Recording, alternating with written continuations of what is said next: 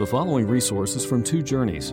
Two Journeys exists to help Christians make progress in the two journeys of the Christian life the internal journey of sanctification and the external journey of gospel advancement. We do this by exporting biblical teaching for the good of Christ's church and for the glory of God. Please visit twojourneys.org for more resources. The Word became flesh, made his dwelling among us. What incredible riches there are and such depth of truth in that one verse. And as we're going to look today, we're going to look across the Bible, not just focusing on John, but really from Genesis to Revelation on the issue of God's quest for a dwelling place. As I've thought about Christmas and meditated on it, and, and it just seems that Christmases are coming faster and faster for me year after year. This is my 12th Christmas message uh, to you, and uh, they just fly by. But as I think about uh, Christmas anew and, and uh, afresh, I think about the story of Christmas as a story of movement, of motion from one place to another. Of course, the ultimate uh, movement was that of Jesus Christ in coming to the earth. He left his Father's throne above, so free, so infinite is grace, emptied himself of all but love, and bled for Adam's helpless race. What an infinite move that was. But at the human level also, the story of Christmas is a story of movement, of motion from one place to another. In a time when ordinarily people might be born in one locality and not move more than a hundred miles from the place where they were born their whole lives. There is actually an amazing amount of movement in the Christmas story. It begins, of course, with the edict of Caesar Augustus from the city of Rome that a census should be taken of the entire Roman world. And this set in motion more people than we can possibly imagine or calculate or research historically. The Roman Empire was best known for its top down authority structure and its impeccable discipline. Roman centurion in Matthew chapter 8 said it best. In Matthew 8 9, he said, I myself am a man under authority with soldiers under me. I tell that one, go, and he goes. I tell that one, come, and he comes. I say to my servant, do this, and he does it. And so Caesar's command set in motion a vast chain of events. He had established an incredibly elaborate courier system to communicate throughout the, uh, the empire. And they took advantage of the remarkable network of Roman roads. The empire itself covered as much as two million square miles. And with this one command, there shall be a census of the entire Roman world. Couriers sped out of Rome to all points on the compass. Once the word reached Palestine, King Herod had no choice but reluctantly, I think, to enforce it, knowing that to disobey Caesar would mean his own downfall. And so the command from Caesar Augustus then became a command through Herod the Great, which set the whole population of Israel in motion as well. Everyone in the Holy Land had to migrate temporarily, go back to their ancestral, their tribal home, and register at that location. Now, of course, this vast movement of populations of people, of couriers, and of legions, and all of that. From Spain through Gaul, through Greece, Asia Minor, Palestine, Egypt, all over the Roman world, served some key purposes for Caesar and for Rome. You know, the ability to register local populations to know what kind of taxes to expect and be able to enforce those taxes and to know uh, where to position their legions based on population and uh, you know the military needs. And so it served his purposes quite well. But you and I both know the real purpose was lodged in the mind of God. And it centered amazingly on one Jewish couple, Joseph and Mary, to move them from Nazareth to a place they ordinarily would never have presumed to go, to Bethlehem to have the birth of their son. And so, isn't it incre- incredible how these macro events really are focused down on one little couple to achieve one end? And that is the fulfillment of prophecy that Jesus might be identified for us as truly the Son of God, the Messiah that was predicted in prophecy. In Matthew, in Micah, sorry, 5 2, it says, But you, Bethlehem Ephrathah, though you are small among the clans of Judah, out of you will come for me one who will be ruler over Israel, whose origins are from old, from of ancient times. And so we have this roaming, kind of migrating pattern going on at the time of the birth of Christ. And I think it's appropriate uh, for the beginning of Jesus' life on earth. When the time came, Jesus was born of a virgin, and she wrapped him in, in swaddling cloths and laid him in the manger because there was no room for them in the inn, as you know. And I think all of this is very appropriate because later in his life, Jesus said, Foxes have holes and birds of the air have nests, but the Son of Man has no place to lay his head. And so Jesus lived his whole adult life without a dwelling place, without a place to lay his head, in some senses homeless, really. Jesus' birth, as you know, also caused some mysterious people, the Magi, to travel great distances to Palestine. We don't know how long they traveled, but it could have been weeks, could have been months, perhaps even a year or more. We don't know where they were coming from. But they saw the star in the east. They traveled therefore west in a westerly direction. The most incredible celestial portent they'd ever seen, a movable star that eventually stopped over the house where Jesus was. Something they'd never seen, these stargazers had never seen in their lives. Now, you've all heard the Christmas carol that is, in my opinion, rife with historical question marks and perhaps inaccuracies. We'll find out in heaven, but we sing it anyway, and well, we should. So go ahead and enjoy it next time you sing We Three Kings of Orient Are. Bearing gifts, we traverse afar, field and fountain, moor and mountain, following yonder star. Now, I don't know if there were three of them, and I, I don't think they probably were kings, but there's definitely a sense of traveling. They left their home country and came to a foreign land to see where the star led, and it led to a baby. It led to Jesus. It led to a Savior, the only Savior for the world. And of course, soon after Jesus' birth, Joseph and Mary themselves had to run for their lives because wicked King Herod, disturbed by the visit of the Magi, disturbed by the prophecies concerning Jesus, wanted to kill Jesus. And so, in order to eliminate one baby, he desired to kill them all. All the babies in Bethlehem and its vicinity, two years old and under. And so an angel of the Lord appeared to Joseph in a dream and said, Get up and take the child and his mother and escape to Egypt. Stay there until I tell you, for Herod is going to search for the child to kill him. So he got up, took the child and his mother during the night, and left for Egypt, where he stayed until the death of Herod.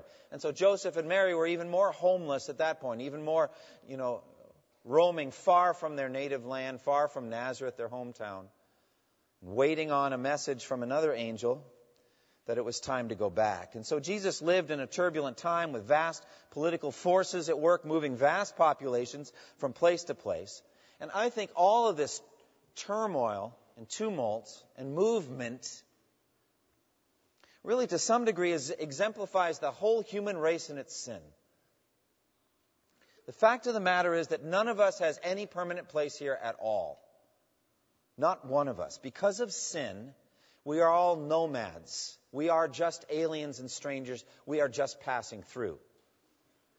In a world that appears to be rather permanent, and we can settle down and it seems permanent, but it really isn't. And to some degree, in an amazing way, God Himself, linking Himself to His chosen people, to us, is Himself not yet settled in a permanent resting place either. He is moving. He's moving with us until his plan is finally complete. And so all of human history, all of redemptive history, in one sense you could say comes down to a quest for a dwelling place. A place where God and man can dwell together forever and not move again. We're living in tents temporarily. We're yearning for a final dwelling place where we can live forever. And that, I think, is, among other things, a major theme, the purpose of the Christmas story. And that's what we're going to look at today. Now, I'm not going to be doing a careful exposition of John 1, 14 through 18, though it would be well worth doing. But I just want to trace out this theme that centers in verse 14, where it says, The Word became flesh and made his dwelling among us. I want to zero in on that issue of, of dwelling. And I want to trace it out over biblical history and then look a little more carefully at Romans, Romans 1 and verse 14. And so we see God biblically dwelling, yearning for a dwelling uh, place from eternity past. Before the, the universe even began, God had a desire to dwell with, with humanity, with holy humanity in fellowship that's patterned after his own fellowship within the Trinity. Right from the beginning of our text today, John 1 1. In the beginning was the Word, and the Word was with God, and the Word was God. And so there's this fellowship between persons of the Trinity the Father and the Son in, in fellowship together. The Word was with God, and God eternally existing in three persons, perfect in love, perfect in fellowship, in communication, in relationship, and intimacy. There was no lack at all in the Trinity, but only fullness. And God yearned out of love to pour out that fullness on created beings that they might share that kind of unity and fellowship with Him and with each other that He shares within Himself in the Trinity. And so, not out of lack did He create, but out of fullness and love, He created the universe. In the beginning, God created the heavens and the earth. And so, He created as a culmination of all that man in his own image for perfect intimacy with him. God created man in his own image. In the image of God, he created him, male and female, created them. And I think at least part of that image is the, is the ability to have a relationship with God and with each other in perfect unity. And so God had a desire to settle down with us and to dwell with us in that perfect unity from before the foundation of the world. So Romans 8:29 and 30 says, For those God foreknew, he predestined to be conformed to the image of his Son, that he might be the firstborn among many brothers. And those he predestined, he also called. And those he called, he also justified. And those he justified, he also glorified. That glorification is the perfection of fellowship between God and holy humanity. So before the foundation of the world, God had a vision for this. That's what he wanted to do. But then once history started to unfold, then you see God's quest for a permanent dwelling place in history unfolding. Of course, God set up a beautiful garden, Eden, perfect on the face of the earth, a perfect place for, for mankind to begin. And God placed the man there originally alone. And he communicated with him and gave him a sense of his freedoms and his responsibilities there. You are free to eat from any tree in the garden, but you must not eat from the tree of the knowledge of good and evil, for when you eat of it, you will surely die. And so, therefore, this perfect garden, this original dwelling place where sinless or holy man could dwell together in fellowship with God, was merely a place of probation.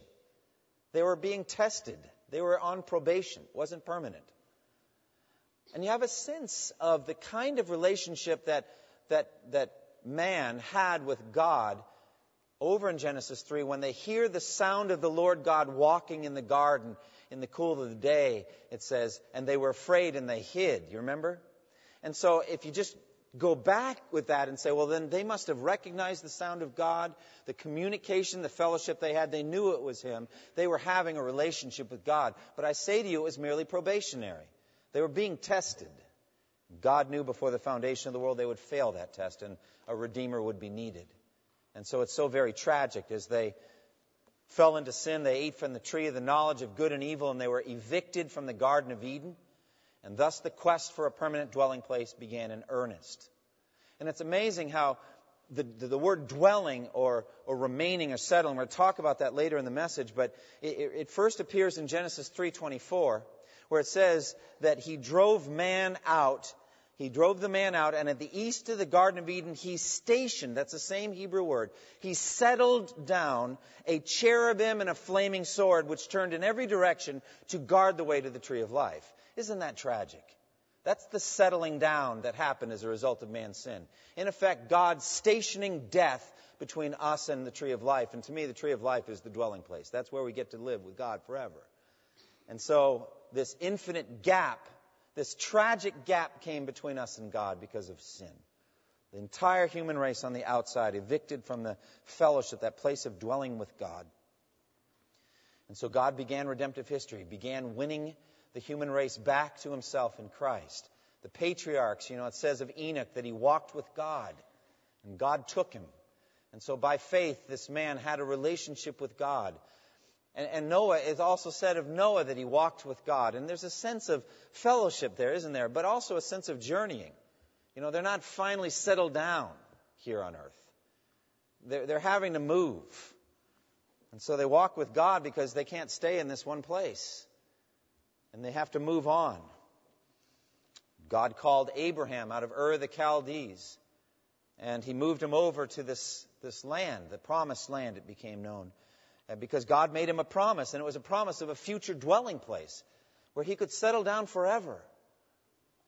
So God said to Abraham in Genesis 17:8, He said, "The whole land of Canaan where you are now an alien, I will give as an everlasting possession to you and to your descendants after you, and I will be their God. Now, notice that God called Abraham an alien. That means someone with no lasting dwelling place, no place to lay his head, really, to some degree. That was Abraham in the promised land. Abraham was called God's friend. There was nothing lacking in their relationship. Abraham walked with God by faith. But he lived in a tent.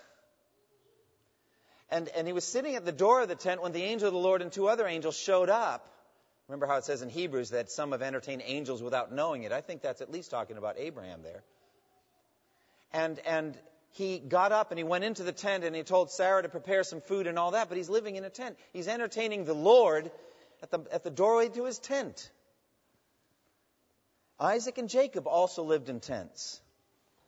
Jacob eventually left the promised land under the pressure of the famine and went and, and lived in Egypt to come under the protection of his son Joseph, who was second only to Pharaoh there in Egypt. And at the end of his life, Jacob said to Pharaoh, he said, The years of my pilgrimage are 130. My years have been few and difficult, and they do not equal the years of the pilgrimage of my fathers. It's an interesting expression, pilgrimage. We don't use it much, but it has a sense of a, of a, a journey for religious reasons. You're going to a, a, a shrine or a temple or some place, and, and you're trying to get there, where, and there you're going to offer some worship. You know, we, we saw uh, uh, Shinto and Buddhist pilgrims in Shikoku when we're mission, and they went to these 88 different shrines, and they were going from place to place on this pilgrimage for pagan religion, an idolatrous religion, but it's a pilgrimage. So also in the Middle Ages, you know, they used to go on pilgrimages, going from place to place. This is the language that Jacob uses for his life. And he says it's been short. It's only been 130 years. And it doesn't equal the years of my father. You know, he made it 176. And so death is just looming over this pilgrimage and seems to be shortening it. And it's this sense of we're not there yet. We haven't come into our dwelling place yet. We're yearning for home. And so the author to Hebrews picks up on Abraham, Isaac, and Jacob, and I think Enoch and Noah as well, and the others that he's mentioned. In Hebrews 11, up to that point, he says, All of these people were still living by faith when they died. They did not receive the things promised, but only saw them and, and welcomed them from a distance. And they admitted that they were aliens and strangers on earth. People who say such things are showing that they're thinking of a country of their own. If they'd been thinking of the country they had left, they would have had opportunity to go back. Instead, they were longing for a better country, a heavenly one, and therefore God is not ashamed to be called their God, for he has prepared a city for them. For the purpose of my sermon, I'll just say he has prepared a dwelling place for them where they can live with Him forever and ever. They died without coming into it. They were aliens and strangers in this world. In the course of time, God chose the descendants of Abraham, who we know as the Jews, his chosen people, and expressed to them his desire to dwell with them. But they were slaves in Egypt for 400 years. And he called them out of bondage to be his own, his treasured possession. And it says in Exodus 29, I will dwell among the Israelites and be their God. And they will know that I am the Lord their God who brought them out of Egypt so that I might dwell among them. I am the Lord their God. He says dwell twice there. He wants to live with his people, his chosen people. And so he moved them out from Egypt. In Egypt, they had no dwelling place. They couldn't own any property. There was nothing there for them. They were just slaves there, doing the bidding of another. And God had a place for them where they could dwell. And so he says in Leviticus 26, I will put my dwelling place among you, and I will not abhor you. That's encouraging, isn't it? I'm so glad to not be abhorred by God. What a delight it is that God doesn't hate me. But you know, the thing is, God hates evil. And what God is saying is, I will separate you from your evil, and I will love you. And the evil about you I will hate, I will cast into the sea, and you'll see it no more. He says, I'm going to dwell among you, and I will not abhor you. And I will walk among you and be your God, and you will be my people. That's Eden language. He says, I want to live with you, and I want to dwell with you forever. So the Exodus was a picture of the desire that God had to give them a home, an eternal home, not in this present earthly age so ravaged by sin. The Exodus literally means departure. I remember I was on a mission trip in, in uh, Greece And I was in a room there, and I can read Greek, and so I, over the door, there it was, right over the door, it said Exodus. And I was like, wow, this is biblical, right here in this room. There it is. There's the Exodus. It just means way out. And so that was what it was. God was bringing them out of bondage. But the way gives you a sense of a journey, doesn't it? A departure and a movement. There's a sense of a journeying that has to travel. And you know how it went with the Jews. Because of their unbelief, because of sin, you know, it lasted for 40 years out in the desert. And there was no permanent dwelling place in the desert. It wasn't meant to be so. That's not the land that God was giving them. And so God Himself moved about from place to place for those 40 years in the form of a pillar of cloud and a pillar of fire. And so God is there journeying with his people, going from place to place. Sometimes they might spend only a night. Sometimes they might be there for a year or more, moving from place to place. Exodus 13, it says, By day the Lord went ahead of them in a pillar of cloud to guide them on their way, and by night in a pillar of fire to give them light so that they could travel by day or night. Neither the pillar of cloud by day nor the pillar of fire by night left its place in front of the people.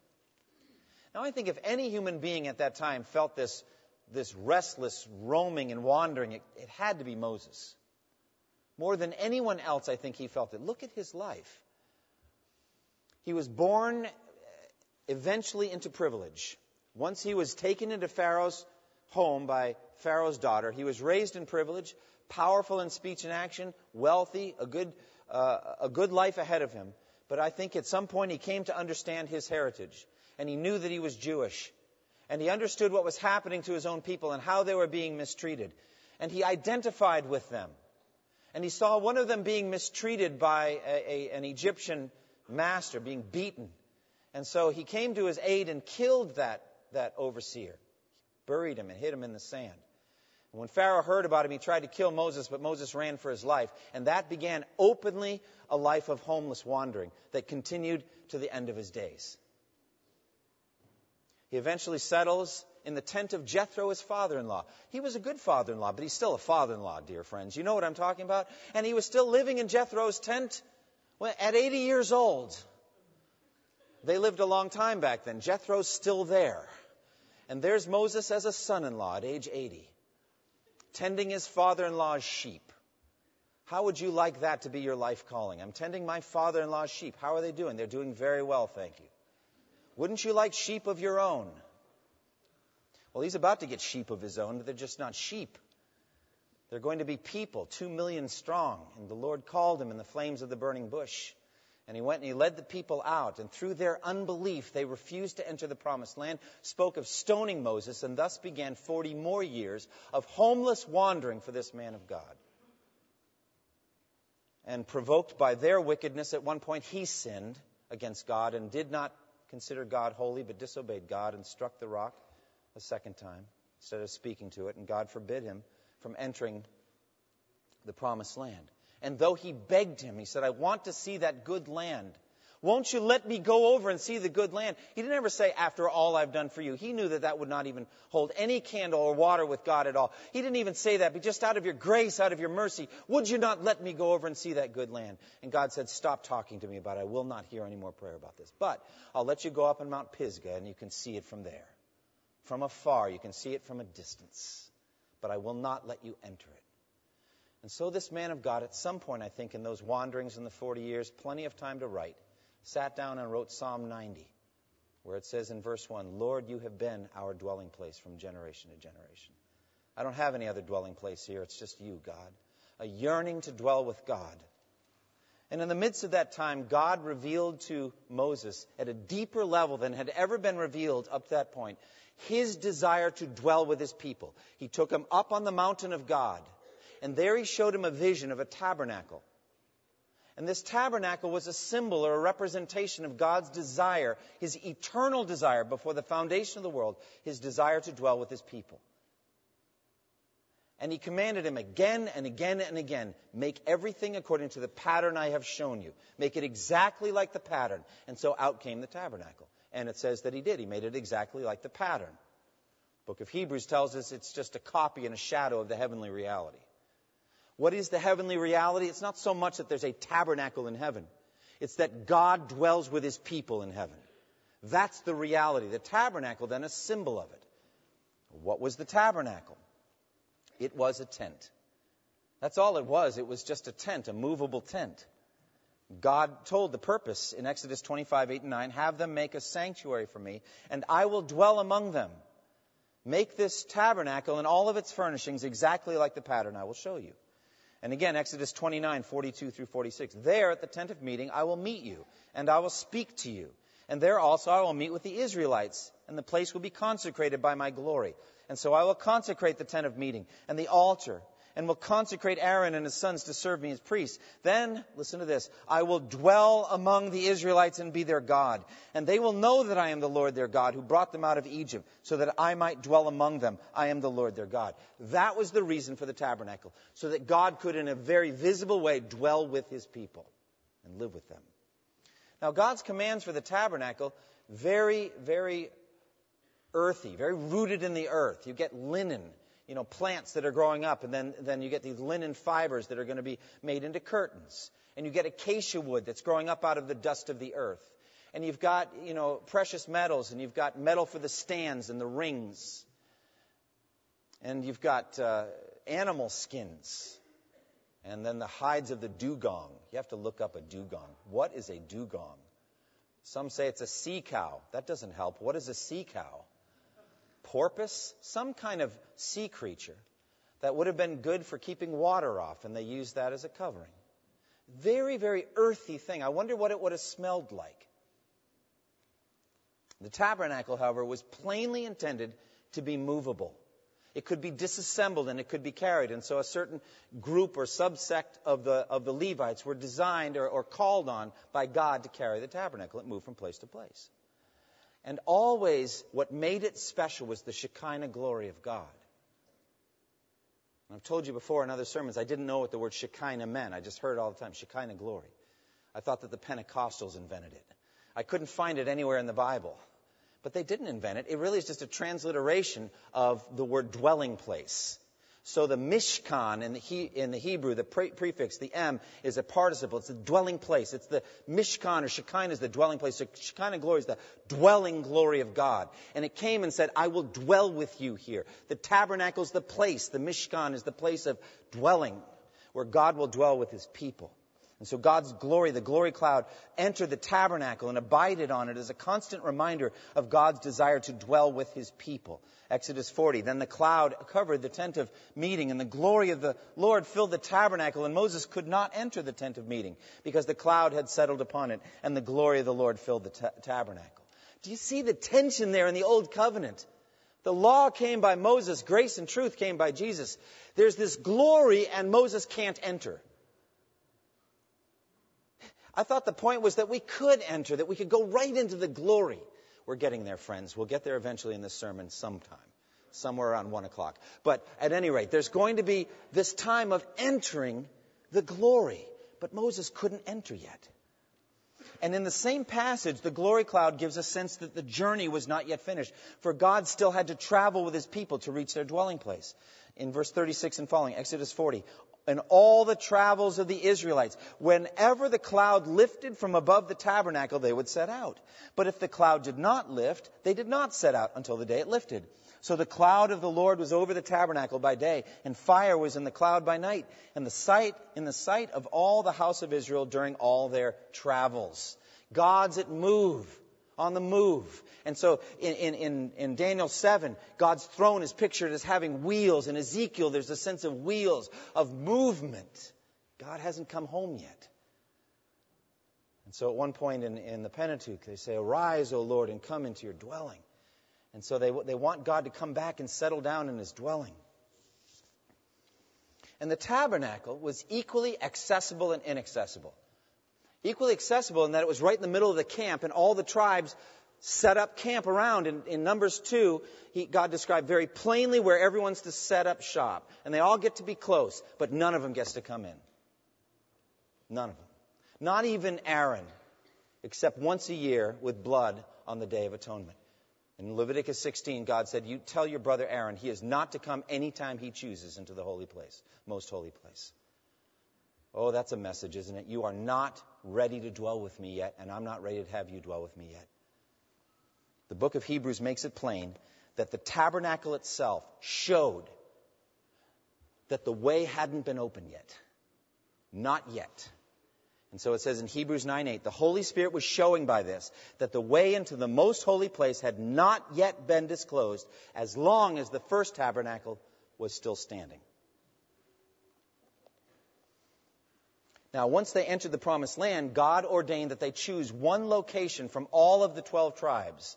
And they were not to be like the Canaanites who worshiped wherever they wanted under every spreading tree and under, on every high place. No, they weren't allowed to do that. They had to all migrate within the promised land three times a year and come to the one location. What is God telling them there? Even in the promised land, they're still aliens and strangers to some degree. There's still a journeying to be, to be made. And God stayed in his tent until David had a bright idea. Remember that? David saying, Here I am in a palace of cedar, and there's God in a tent. Let's build him something, what's the word? Permanent. Let's make something permanent. That's what I want to do. I mean, I, this is a great home. God's blessed me. Nathan said, just because he was friends with David, whatever you want to do, do it. Sounds good. Then God spoke a better word to Nathan later on. He said, Go back and tell David this. This is what the Lord Almighty says Are you the one to build a house for me? What a humbling question that is. I have someone better in mind. My son is going to build a house. And yours. He says, I have not dwelt in a house from the day I brought the Israelites up out of Egypt to this day. I have been moving. Listen to this language. This is God speaking. I have been moving from place to place with a tent as my dwelling. That's an amazing thing for God to say. I have been living in a tent. Wherever I have moved with all the Israelites, did I ever say to the rulers of the people that I commanded to shepherd my people Israel, Why have you not built me a house of cedar? It's amazing how God humbles you very lowly and then raises you up. He says, Look, I'm going to raise a son out of your own body, and he's the one who will build a house for me. And he didn't mean Solomon. Now, Solomon did build, and I think with the blessing of God, a more permanent location for them to worship. It was called the temple. But that became a stumbling stone for the Jews. They misunderstood. They really did think it was permanent. They really think God had arrived at last. Now we have this big, impressive building with these massive stones, and we have finally settled in. God will never, ever let anything happen to his temple. And so they used to say in the days of Jeremiah, the temple of the Lord, the temple of the Lord, the temple of the Lord. God had a lesson from them. When God destroyed Solomon's temple by the Babylonians, what was he saying? I have not come home yet, and neither have you. And when he scattered them to the four corners of the earth, when they went in exile to Babylon and other places, when they were scattered, he was saying, You have not yet entered your dwelling place. You are aliens and strangers in this world. He sent them into exile. And even in the days of Jesus, you know, his disciples still didn't get it. Remember how they're coming out of the temple grounds and looking at Herod's temple at that point? And he's saying, Teacher, what massive stones, what impressive buildings. And Jesus said, You haven't learned the lesson, have you? I tell you, not one stone here will be left on another. Every one will be thrown down. There is no permanent dwelling place here on earth in this present age. It says in 2 Corinthians 4:18, so we fix our eyes not on what is seen, but on what is unseen. For what is seen is temporary, but what is unseen is eternal.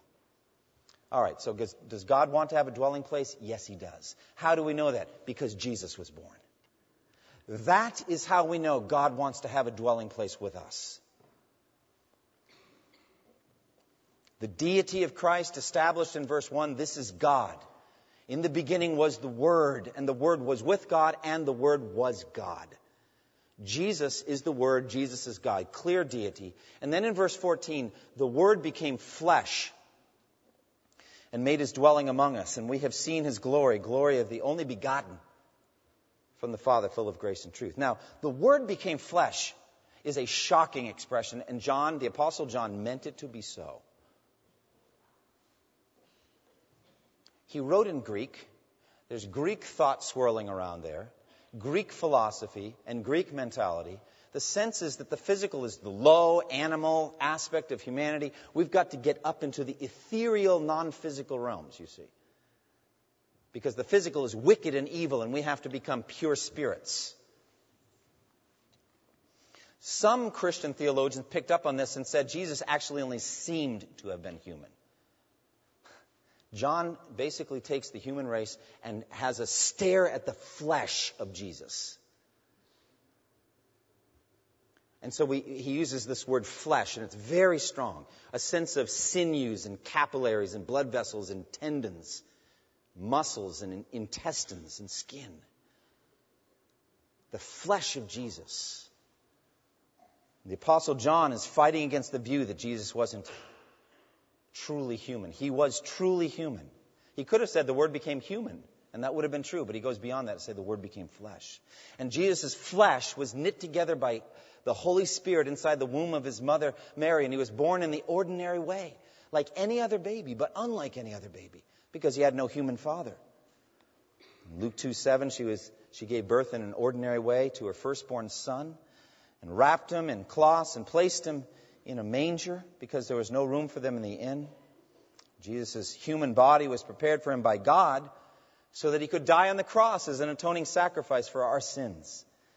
And his body, his flesh, was wrapped up in swaddling clothes by his mother at the beginning of his life, a symbol of his frailty. And isn't it amazing how at the end of his life it's wrapped up again in cloths, a symbol of his frailty now consummated in his death, as Joseph of Arimathea and Nicodemus wrap him up and prepare him for burial. He came into the world as a human being, frail and weak. And it says he made his dwelling among us. The Apostle John, clearly, I believe, with all my heart, connecting back to the tabernacle language. Some say pitched his tent or was the tabernacle of God among us. He was, he is the tabernacle. Jesus' body is presented then as the new dwelling place where the glory of God is clearly visible and where the people of God can meet him and dwell with him. And his disciples could behold his glory and it would be a glory apparent only to those with the eyes of faith. We have seen his glory, the glory of the only begotten from the Father. He's the only one like him. There's no one else like him in the universe. And it says, full of grace and truth. Oh, how sweet are those words for us. Amen. Full of grace. That's Jesus. Jesus didn't merely present grace or truth or discuss them or believe in them or exemplify them or those words are too far removed from Jesus. He was grace. He was truth. He is grace and is truth and he's full of grace and full of Some people are conduits of grace and truth. Amen. I want to be that in my life. I'd like to be a pipeline of grace and truth. Jesus is no pipeline. He is grace and truth. He's the reservoir of grace and truth. And what is grace? It's God's sovereign determination to do us wicked sinners good. Later in the same section, look at verse 17. The law came by Moses. What does the law do for you and me? I know what it'll do for you and me. It'll send us to hell. That's what the law does. The law will condemn me because we cannot keep it. We are idolaters. We are covetous people. We are adulterers. We are liars. We, are, we have worshiped other gods. We have not honored our parents. The law condemns us, friends. But grace and truth comes by Jesus Christ. And how sweet is that? It is the grace of God to save sinners like us. And John testified in verse 15, both the Apostle John in writing John the Baptist testimony, and John the Baptist himself in giving this testimony. He testified concerning. Now, you know who John the Baptist was. He was Jesus' relative, born, uh, it seems like about six months before Jesus, began his ministry a number of years before Jesus began his public ministry. Very famous, well known, everyone in Judea going out, hearing his bold preaching, his unusual lifestyle, his odd practice of baptizing Jews, and just an amazing, famous man. And he sees this man who's younger than him and who hasn't done anything yet in ministry. And he says, He who was after me actually is before me and, he, and has surpassed me because he was before me. He takes a higher rank because he pre existed me. Well, how does that work, John? Well, before Jesus even uttered these words, John the Baptist understood them. What Jesus said to his enemies Your father Abraham rejoiced at the thought of seeing my day. He saw it and was glad. Jesus' enemies said, You have, You're not even 50 years old and you've seen Abraham. He lived 2,000 years before Jesus. And Jesus said, I tell you the truth, before Abraham was born, I am. John the Baptist understood that. He was before me, he existed before me.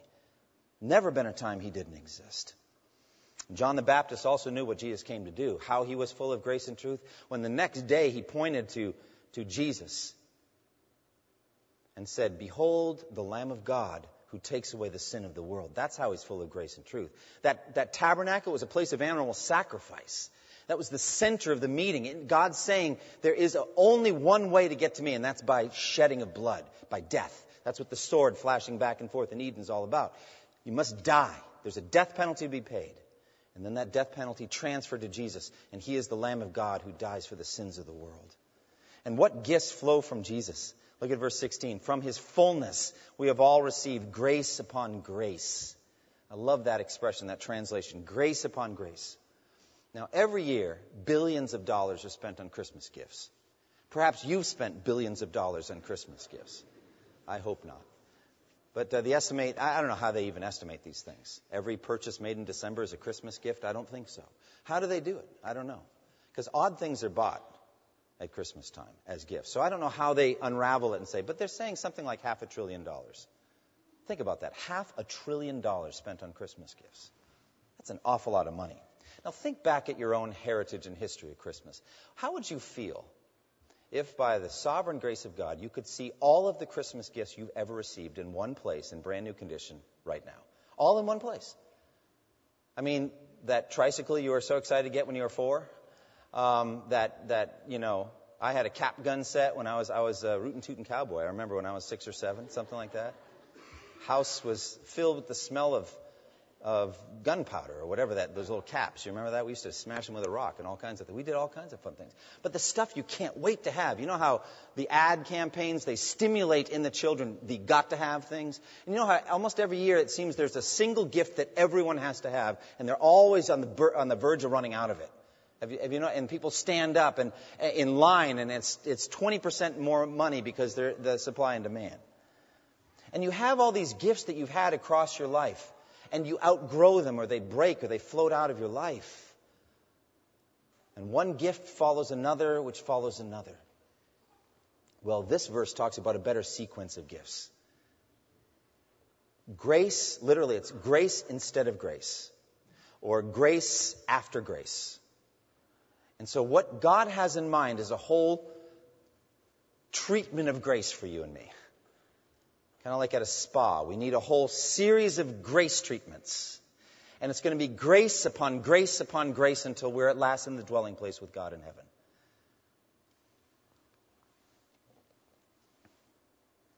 Converting grace. If you're lost, you need a Savior. You need the grace of God to convert you. I plead with you, friend. Be converted. Look to Christ. See Jesus now on the cross. I know we're focusing on Christmas, but focus for a moment on, on, on Good Friday, Jesus' death on the cross, and on Easter. Picture him there, his blood shed. Picture him buried in the tomb. Picture him raised from the dead on the third day, and say, That is my Savior. I need you, Jesus. Trust in him.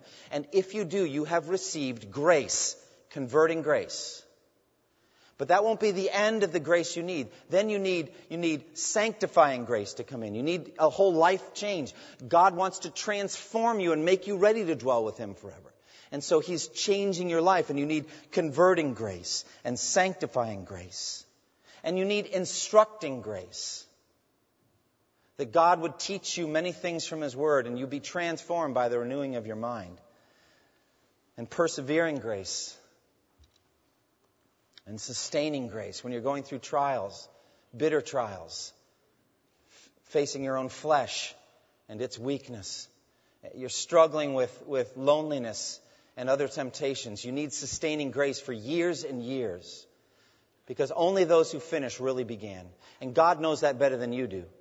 And so he who began a good work in you will sustain it and keep it going until the end. And from his fullness we have all received grace after grace after grace after grace. And then finally, dying grace that you would maintain your testimony through to the end and then glorifying grace. And at last you'll be home. At last you'll be home with Jesus. That is the final goal. Verse 18 says, No one has ever seen God at any time, but the only begotten God who is in the bosom of the Father he has explained them. Isn't it interesting how Jesus said he had no place to lay his head?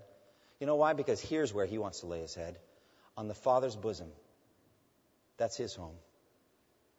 And isn't it beautiful how at the end of John's gospel, John puts his head on Jesus' chest? He says, Lord, who is it? Who's going to betray you? Remember that picture? The, the word bosom then appears twice in the Greek, both the beginning and the end of the gospel. And so there's this picture of Jesus laying his head on the Father, and John, the Apostle John, laying his head on Jesus. That's your home, friends. When we're up there in heaven, that's, that's your home. That's where we're going. And so the consummation of the dwelling place is in heaven. We're not home yet. Do you know that? Do you know that you're dwelling, the scripture says, in a tent of a body? It's a tent. and it's getting more voluminous by the day, you're thinking, especially in December. It's a tent. Peter called it a tent. He said, I will soon lay aside the tent of this body. The Lord Jesus has made this plain to me. He calls it a tent. 2 Corinthians chapter 5, the apostle Paul says, Now we know that if the earthly tent we live in is destroyed, we have a building from God. An eternal house in heaven, not built by human hands. And meanwhile we groan, longing to be clothed with our heavenly dwelling. Because when we are clothed, we will not be found naked. So we're waiting for our heavenly dwelling place. And so Revelation 21 tells us what it will be. Then I saw a new heaven and a new earth, for the first heaven and the first earth had passed away, and there was no longer any sea. And I saw the holy city, the new Jerusalem, coming down out of heaven from God, prepared as a bride beautifully dressed for her husband.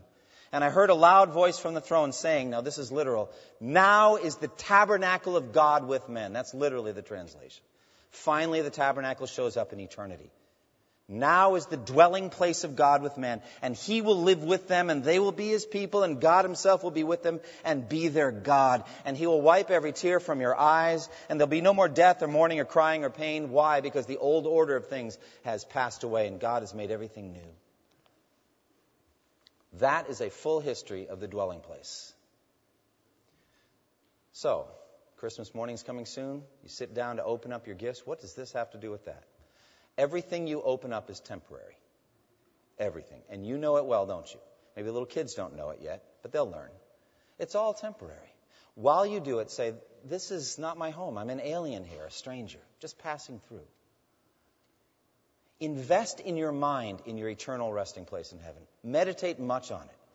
Tell yourself, I'm an alien and stranger here. Tell yourself that Jesus is your dwelling place. He has pitched his tent or made his tabernacle in the center of your life. Live with him. Dwell with him. Don't focus on earthly things. Don't be troubled by the busyness of the season. Ask God to give you grace and energy. And do it with grace and dignity. Go through it with energy, but just know we are just passing through here, and it will not be very long before we dwell with God in heaven. Close with me in prayer. Father, thank you for the richness of this theme in the Bible. So much we could say. Father, I pray that we would understand the fullness of John 1.14, that the Word became flesh and, and made his tabernacle, or tabernacled with it, pitched, pitched his tent with us.